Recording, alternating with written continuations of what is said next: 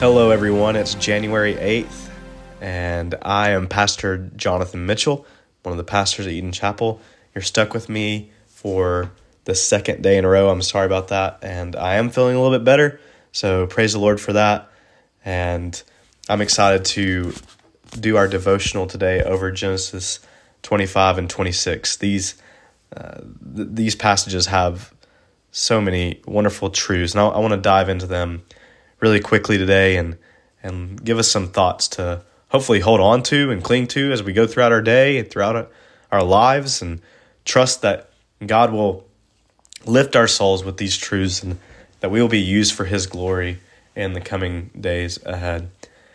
Uh, in Genesis chapter 25, we see that Abraham and his descendants are named. Abraham passes away, and then we're led to the next part where Isaac and Rebekah conceive and bear twins. I love that Isaac and Rebekah both pray when they have questions and God responds to their questions. Friends, may we be a praying people. And just as we saw in yesterday's text, the, the servant Abraham prays in every single detail. He's trusting the Lord is sovereign over. And I, I think the same is happening here with Isaac and Rebekah. Isaac sees Rebekah's barren, so he goes to the Lord. Rebekah, when the children are struggling in her room, womb, she doesn't know what's going on. Didn't have ultrasounds back then, doesn't know she's having twins. She says, What is happening to me? So she inquires of the Lord. She goes to the Lord in prayer. And the Lord answers. And this answer is a big answer. It's a very important truth that we need to understand today. The Lord says in chapter 25, verse 23 Two nations are in your womb, two peoples from within you shall be divided. The one shall, shall be stronger than the other, the older shall serve the younger.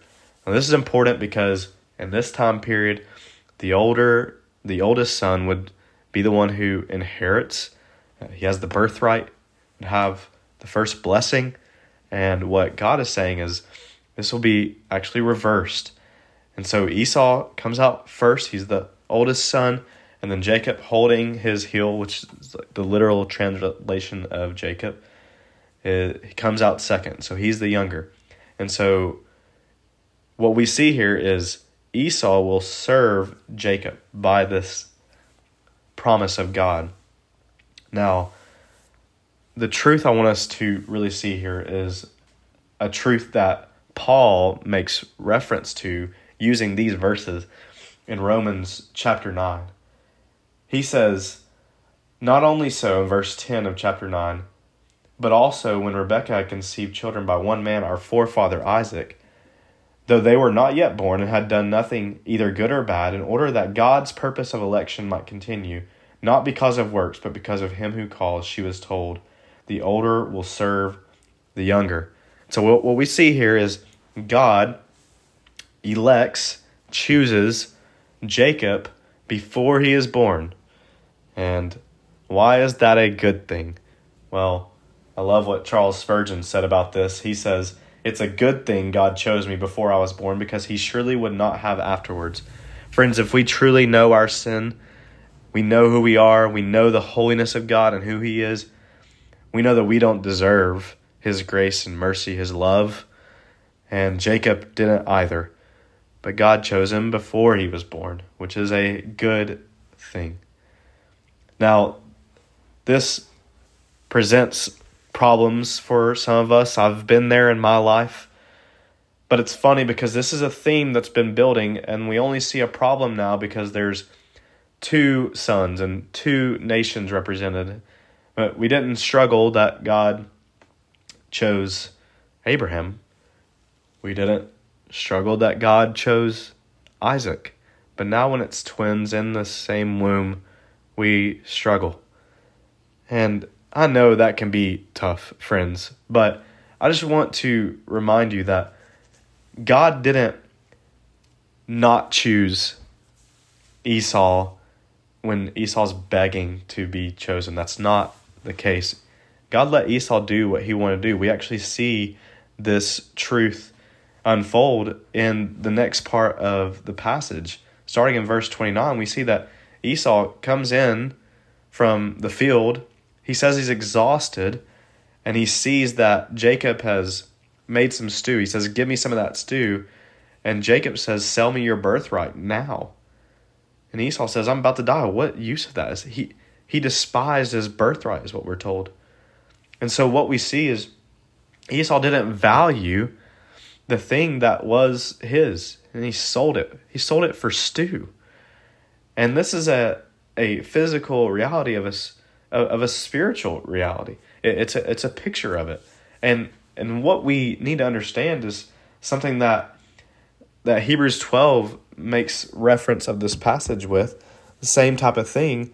It says this starting in verse fifteen: See to it that no one fails to obtain the grace of God, that no root of bitterness springs up and causes trouble, and by it many become defiled. Listen to this: that no one is sexually immoral or unholy like Esau who sold his birthright for a single meal.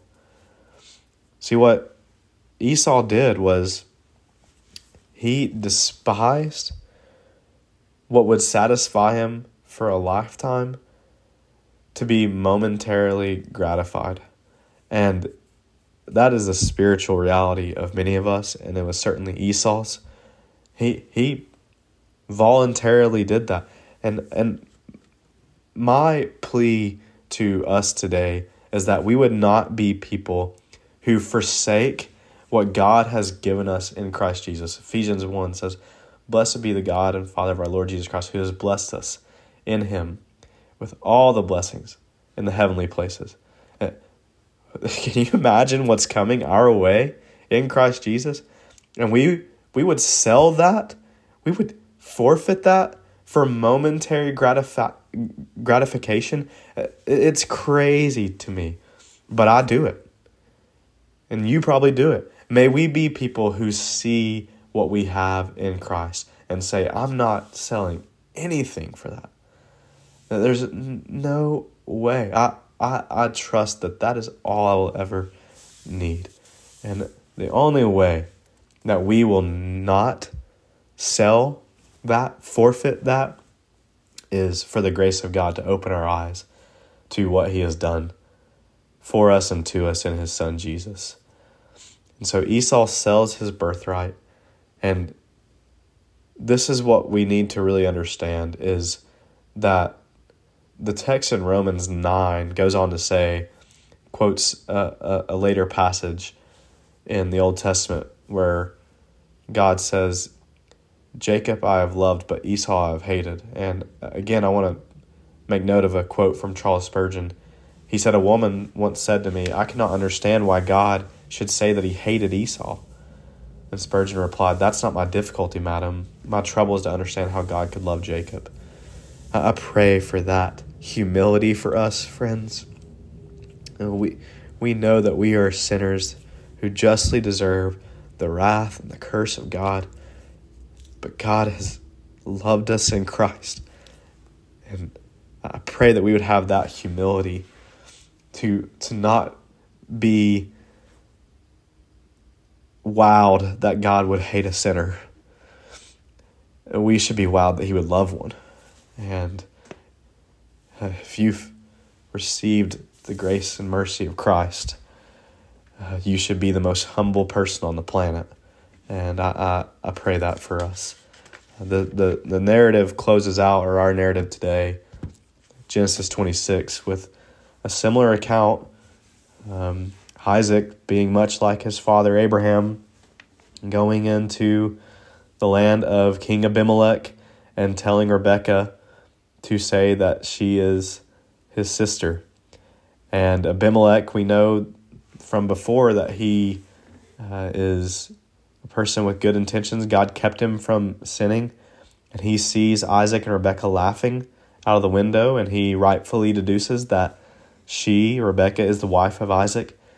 And he responds in a very similar manner as he did to Abraham, very frustrated. What is this you've done to us? Is what he says. One of the people might have lain with your wife, and you would have brought guilt upon us. And so he says, Whoever touched this man or his wife will surely be put to death. And so what happens is Isaac sowed in that land, uh, and he reaps a hundredfold. The Lord blesses him. What he said, he became rich, gained more and more. And the Philistines envied him. And so Abimelech said, Go away from us, for you are much mightier than we. And so as Isaac departs, he starts to dig wells that have been dug in the days of his father Abraham that the Philistines had stopped after Abraham's death. And as they dig wells, uh, the the herdsmen of Gerar, the land, quarreled, and they kept digging. They would dig a well, and then there would be quarreling with the herdsmen. Dig a well and quarreling, and finally they get to a well, and there's no quarreling. And Isaac says, "Now the Lord has made room for us, and we shall be fruitful in the land." And while that's awesome, there's just like this consistent okay, we're going to keep doing this. We're going to keep doing this, trusting that God's going to bless and just going to be consistent and persistent in what we do. What happens next is what's really cool. Much like with Abraham, Abimelech goes to Isaac, and Isaac says, Why have you come to me? Seeing that you hate me, you've sent me away. And they said, We see plainly that the Lord has been with you. And I, I just want that to be an encouragement for us today is let's be people who are consistent in what whatever God is calling us to do. Um, and it may, it might be the most mundane thing at work or raising your family or whatever it might be. Just keep doing it consistently. All the glory for God. Watch how He works in it. Watch how He moves in it. And just for the purpose so that people might see plainly that the Lord has been with us. May He receive all the glory for all that He has done. Friends, I love you. I hope you all have a great day. I pray that these truths would would be a sweet, sweet uh, thing to hold on to today. And uh, let's be God's people in this world who so desperately need Him. I love you all. Have a great day.